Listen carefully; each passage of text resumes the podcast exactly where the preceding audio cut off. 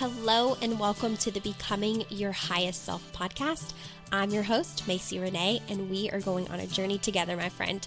If you've been looking for a podcast geared towards your growth, self-awareness, navigating your brain's daily mind drama, and deep inner work to become your highest and best self, you are in the perfect place. Let's get started.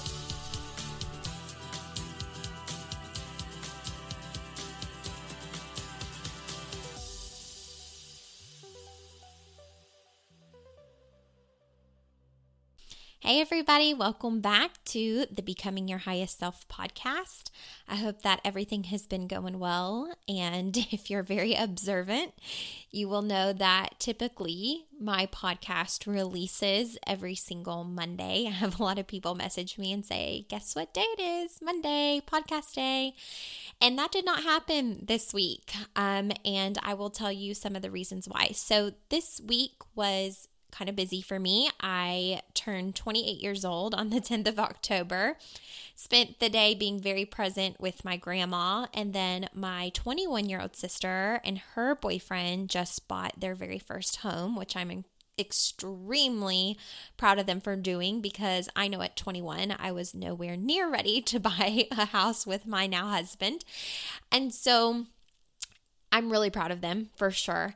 And then, unfortunately, Sunday night, I learned of something very tragic that happened with one of my dearest friends. So I took off work on Monday. Originally, the plan was to spend Sunday doing a podcast, but I was so behind on my occupational therapy documentation work that I was like, you know what, I'll do it Monday. And then again, that tragedy happened, and I decided to go be present and be with my friend during a very difficult time. And so with that being said, Monday we did not get to release an episode. However, it worked out pretty perfectly because I wanted to talk about holding space for people, and it couldn't have come at a more perfect time because experiencing someone else going through such a tremendous loss really requires a good understanding of how to hold space for them. And there's a lot of ways that we can hold space for others. And so that was really what I wanted to talk to you guys about today. So if you're new to personal development or spirituality, you may not have heard this phrase before, but holding space is really about giving people the opportunity to be who they are authentically and be able to really just provide them this safe, non-judgmental space to say what they need to say or to feel what they need to feel without our own ego getting involved. And I know that I haven't done an episode yet on how the ego works. So some of you might not have an understanding really about, a deep understanding about ego and how it works. But what I will say is that a lot of times it can be very easy for us to want people to respond to certain things the way that we would respond, right? So maybe something feels extremely emotional or tragic for our friend or our family member or a brother or a sister or whatever. And to us, it doesn't really feel all that tragic or like a big deal, right? And this could be like falling off of your bike as a kid, and your sister hysterically crying and just being like, oh, you big baby, just get up, brush it off, you're fine, right? And so what I mean by holding space is that your ego doesn't get involved and think that another person's way of showing emotion is the wrong way or in such a way that you wouldn't respond that way because of X, Y, and Z. And normally why we have that response is because our ego gets involved and thinks it's ridiculous that they would have this strong of a reaction to X, Y, and Z. They should respond like this or like that. And a lot of it comes down to, I've talked about this in another episode, is that we each have manuals for how we believe that people should act, and it comes back again to our ego and wanting to be right and feeling like sometimes we know the best way, or we think if you would just do this, you'd feel better. If you would just respond this way, everything would be different. So what holding space means is to create that safe, almost controlled environment for someone to show up 110% as who they are in whatever emotion that they are in, and not have your ego screaming that they need to respond any differently than they are. And that can be very difficult for people because it's a part of the human experience to want to fix things. It's very masculine energy that sometimes even we as women will fall into. It's like this need to fix everyone's problem, and when we do that, we're not really allowing them to authentically feel what they need to feel energetically through their body. So one of the ways that I teach this, and this holding space can be utilized in a number of ways. There's not just one way to hold space for someone or one circumstance, right? There's several. But one of the ways that I teach holding space is in my group coaching program. In Inner Mastery, when I am teaching the module of how you show up in the world, right? That very first module that we do, I really teach the women that holding space for those other women is one of the most important things that they could ever do. And the reason being is because when you're in one of my coaching programs, we go very, very deep. We're talking about a lot of things that people in the outside world don't know a lot of times. A lot of times these women are sharing things that maybe their closest family doesn't even know. Sometimes their husband doesn't even know. Boyfriends don't even know. Significant others, mom, dad, it could be traumatic things that have happened to them. It could be thoughts that they're having that they would be too afraid to share with other people. So they come to that call knowing that the space that I am holding for them is completely private, and that no matter what they share, they're not going to be judged. And no matter what their thoughts are, even if their thoughts are way off base, right? And maybe their thoughts are not even true, but whatever it is that they're feeling, I always encourage them to say out loud. Feel it, don't judge it, say it, experience that freedom from not holding it in. If you're thinking it, and you're trying to hold it, it's that energy is not serving you. So being able to come to the call and release that and say, okay, once I said it out loud, it sounds silly, or once I said it out loud, I immediately feel better. That's the type of space that I want to hold for the women that are in any of my programs, but especially Inner Mastery, where we're doing deep work that oftentimes feels very confusing and sometimes feels very painful and sometimes, makes women want to run the opposite direction. Like, what did I get myself into? I'm, experiencing this new awakening of all of these thoughts and things that I have control of, where I've been blaming other circumstances for so long. And now I'm realizing that I'm the driver of my life, and I'm the one that needs to feel all my feelings and acknowledge all of these things from my past. And it doesn't always feel the most comfortable. So when the women come to the group, I really stress that all of the women in there are attentive to the women that are sharing stories. That we use Zoom as our platform. So that means we can all see each other. It's a conference call type of thing. We're on there together 90 minutes. And I really set the expectation for the ladies that obviously I know that there might be emergencies and you might have to run off and take care of your kids, or you might be cooking dinner or doing whatever you are doing.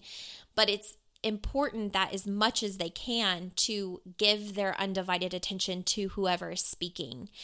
A part of how the ego works is that when other people are speaking and sharing a story that's not relevant to our own, we often tune out. We start thinking about what we're doing tomorrow. We might decide, okay, well, I will pause my Zoom screen and scroll through Facebook as I'm quote unquote listening, right? But you're not being an active listener. You're not being actively engaged. And one of the things that really meant a lot to me when I was in my very first coaching program with my coach was I was sharing deep traumatic things that I interpreted in my childhood and young, childhood and then young adulthood. And what meant the most to me was looking at the screen and seeing the women engulfed in my story and just knowing that they were holding the space for me to be truthful and completely honest and emotional and have tears. And I felt supported by them because they're all looking at me and holding the space for me to just say what I need to say and be who I need to be and feel what I need to feel. And I also remember moments where screens were paused and I would sometimes just have eye contact with maybe my coach and one or two others of a big group.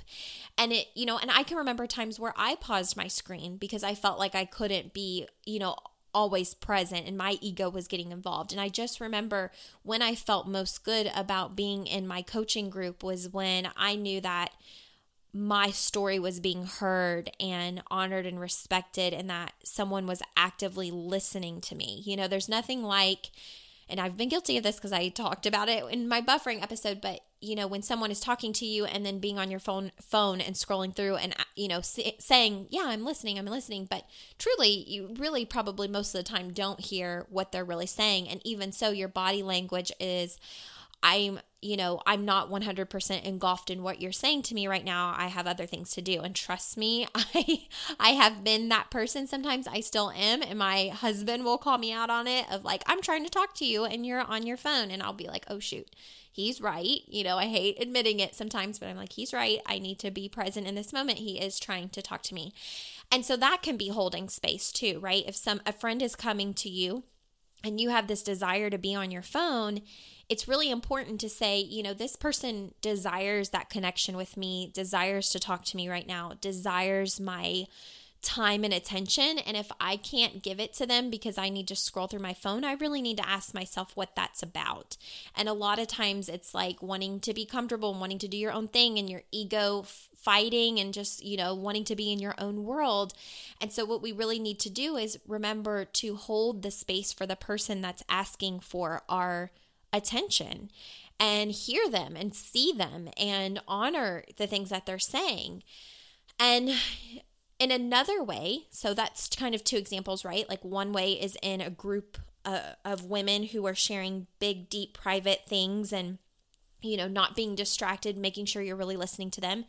And the second example is, if a friend is coming to talk to you, are you being present in the moment or is your mind in a million other places? And can you hold the space for them to say what they need to say and maybe even say to them, give me 30 seconds. I need to check something really quick and then you can have my undivided attention, or give me 2 minutes. I have to go run and do something that's really heavily on my mind. And then when I come back, you're getting my undivided attention, and just clearing whatever needs to be cleared in your mind to give someone the space and energy that they are requesting. So same thing this week when, my friend experienced such a tragic, unexpected loss.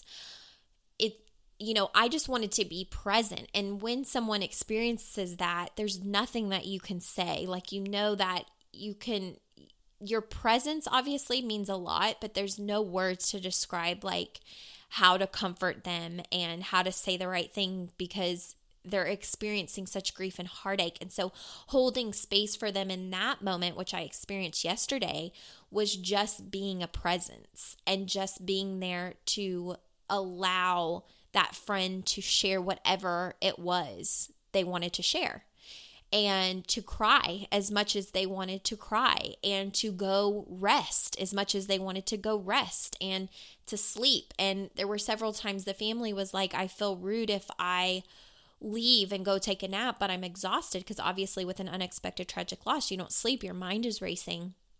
And there were so many times where I was like, it's not selfish at all. Part of holding space is saying like, what do you need? What are you asking me for? And allowing that person to go do it without saying, yeah, it's inconvenient for me because you're going to go X, Y, Z. Holding space for someone is a very vulnerable, loving experience of really honoring someone's needs in that moment, right?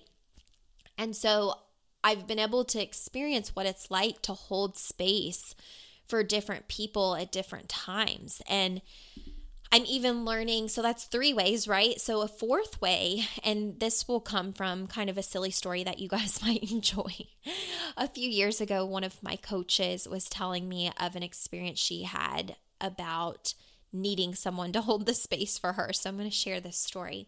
So my coach had done 4 consults with people who she was positive were going to sign up and do one-on-one coaching with her. And she had her heart set on it. She just knew they were going to sign. She felt very confident. And they were boarding on the plane after, shortly after she had talked to them. And so she thought, this is perfect. After this 2-hour flight, I'm going to land. I'm going to find out that all 4 of them are ready to sign their contracts with me. It's going to be wonderful. So she's on the plane with her fiance. They're in the air for 2 hours. She's feeling really good about life. They land and, everything comes back on her phone. She's able to get messages again. And she has 4 messages saying that all 4 people she consulted with do not, in fact, want to coach one-on-one with her. This was several years ago. And her authentic reaction was complete and utter shock and heartbreak. And she started bawling, crying on the plane. And she cried loudly and very visibly. She didn't try to hide it. She just hysterically melted down. And her fiance said to her, you need to stop crying. Stop crying. People are staring. Pull yourself together. Stop. And he continued to tell her that she needed to stop crying because everybody was looking at her, as they were getting up to grab their bags over the seats and whatnot. Like, people were staring at her crying. And after crying for, several minutes and hearing him say, you need to pull it together, stop crying, she turned to him. It's such a life coach thing, right? She turned to him and she said, stop shushing me. Stop telling me to stop feeling my emotions and stop telling me to stop crying because you are uncomfortable with my emotion. Your ego is what is causing you to feel very uncomfortable in this moment because people are staring at you and at me. And your discomfort is causing you so much because you're not managing it in your mind that you are trying to shush me from my authentic emotional experience. Stop it. And when she told that story, we were laughing about it after the fact, right? But in that moment, he was like, holy crap, And when I heard that, I was like, oh my God, how many times have I told someone to stop crying because I was uncomfortable? Not because they actually needed to stop crying, but because I was dying inside. I can name many times that I've done that. And as you guys know, I'm a pediatric occupational therapist. So this experience that my life coach shared at that time really hit me hard as in thinking like, okay, how many times as an occupational therapist have I heard parents say, stop crying, you're giving me a headache, or stop crying, I'm overhearing it. Or even me feeling like, oh my gosh, if they don't stop crying, I am going to lose it. Stop, or stop crying, or you're going to time out, right?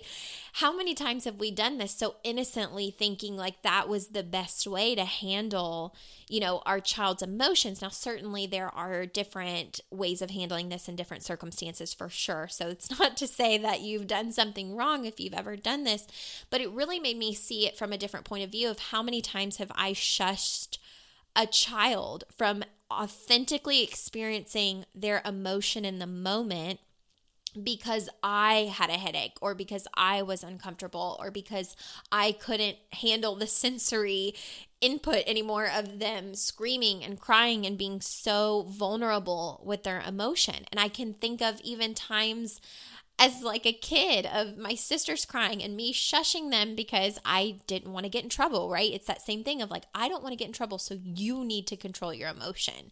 Or even family members that brought up a topic that made me super uncomfortable and started crying. And then I was like, stop crying, stop crying. It's so dumb to cry over this, like stop.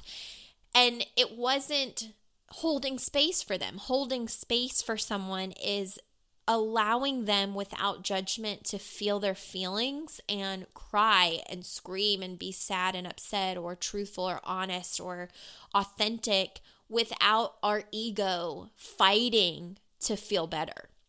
And it can be a very difficult thing to do. I'm sure from just hearing a few examples, you can maybe recognize how many times have you done this in your life. And so what you can do moving forward now that you know this information is recognize when someone is needing you, when someone is wanting your attention, when someone is trying to communicate something, with you. And it's about, you don't always have to have an answer for everything. You don't always have to have a rebuttal for everything. You don't always have to argue or feel defensive over something that someone says, even if it doesn't feel true. Holding space can be as much as if my husband comes to me with something I absolutely don't agree with, or I absolutely think is ridiculous, instead of cutting him off and saying, you're crazy, stop, like that's ridiculous, and running away. Holding space can be fully hearing whatever it is that he has to say until he's finished, processing that for, a few seconds, a few minutes, and saying, okay, I hear you.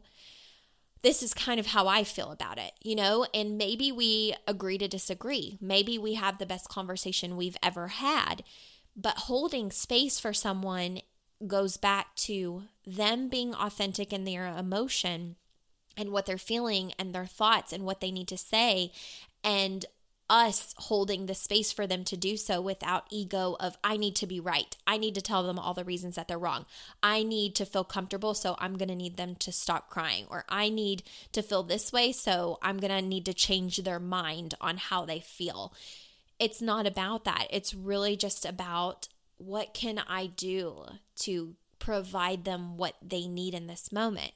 Now, in addition to this, if you feel like someone is completely out of line, right? Maybe they're talking to you crazy. You don't have to hold the same space for them. If they are using ill words of you or cussing you out or completely attacking you, that's where boundaries come into play. And I have a podcast on boundaries, so I would encourage you to listen to that. But that's where our boundaries come in. We can say things like, listen, I'm happy to have this conversation with you, but not while you're screaming at me. I understand that you're angry, frustrated, upset, whatever their emotion is, but I cannot hear the message when you have that tone with me, or I don't allow people to talk to me that way, in that tone of voice or screaming. So if you want to have this conversation, we need to sit down like adults and have a one-on-one, very calm conversation. And I will, be quiet while you speak, but I will not tolerate this type of behavior towards me. And that is setting a boundary with them, right? A very clear boundary of, if you're yelling, I will walk away. And sometimes holding the space is even that, right? Saying like, I will hold the space for you. However, when it does not energetically feel good to me because you are demeaning me in the process, maybe that's just one example, right? Or degrading me in the process, I need us to have a very cordial conversation, and we don't have to agree with it, but I don't allow someone to scream and yell at me and be disrespectful. So until we can do that, I'm going to walk away. And you can still send them love and just say, I still love you. I still want to hear what you have to say. But I think maybe, once you cool down a little bit, or once you're able to talk to me in a more calm way, I'm happy to come back and have this conversation and just hear you out. Even if I don't agree with it, I'm willing to hear you out. And that can be holding space as well. So I hope that this episode helps you. I'm sure there's a million other ways that I didn't even think about today. I'm so eager to get you this podcast, and I'm going to make sure I get it out today so you can listen as soon as possible. I apologize for the delay. Thank you so much for being a supportive listener. And if you are loving this podcast, I would highly encourage you to share it with your friends. Let them know that you're becoming your highest self and you would love to introduce them to this journey to see if it's right for them. And I hope that you all have an amazing week. I will see you all next Monday. Have a great week.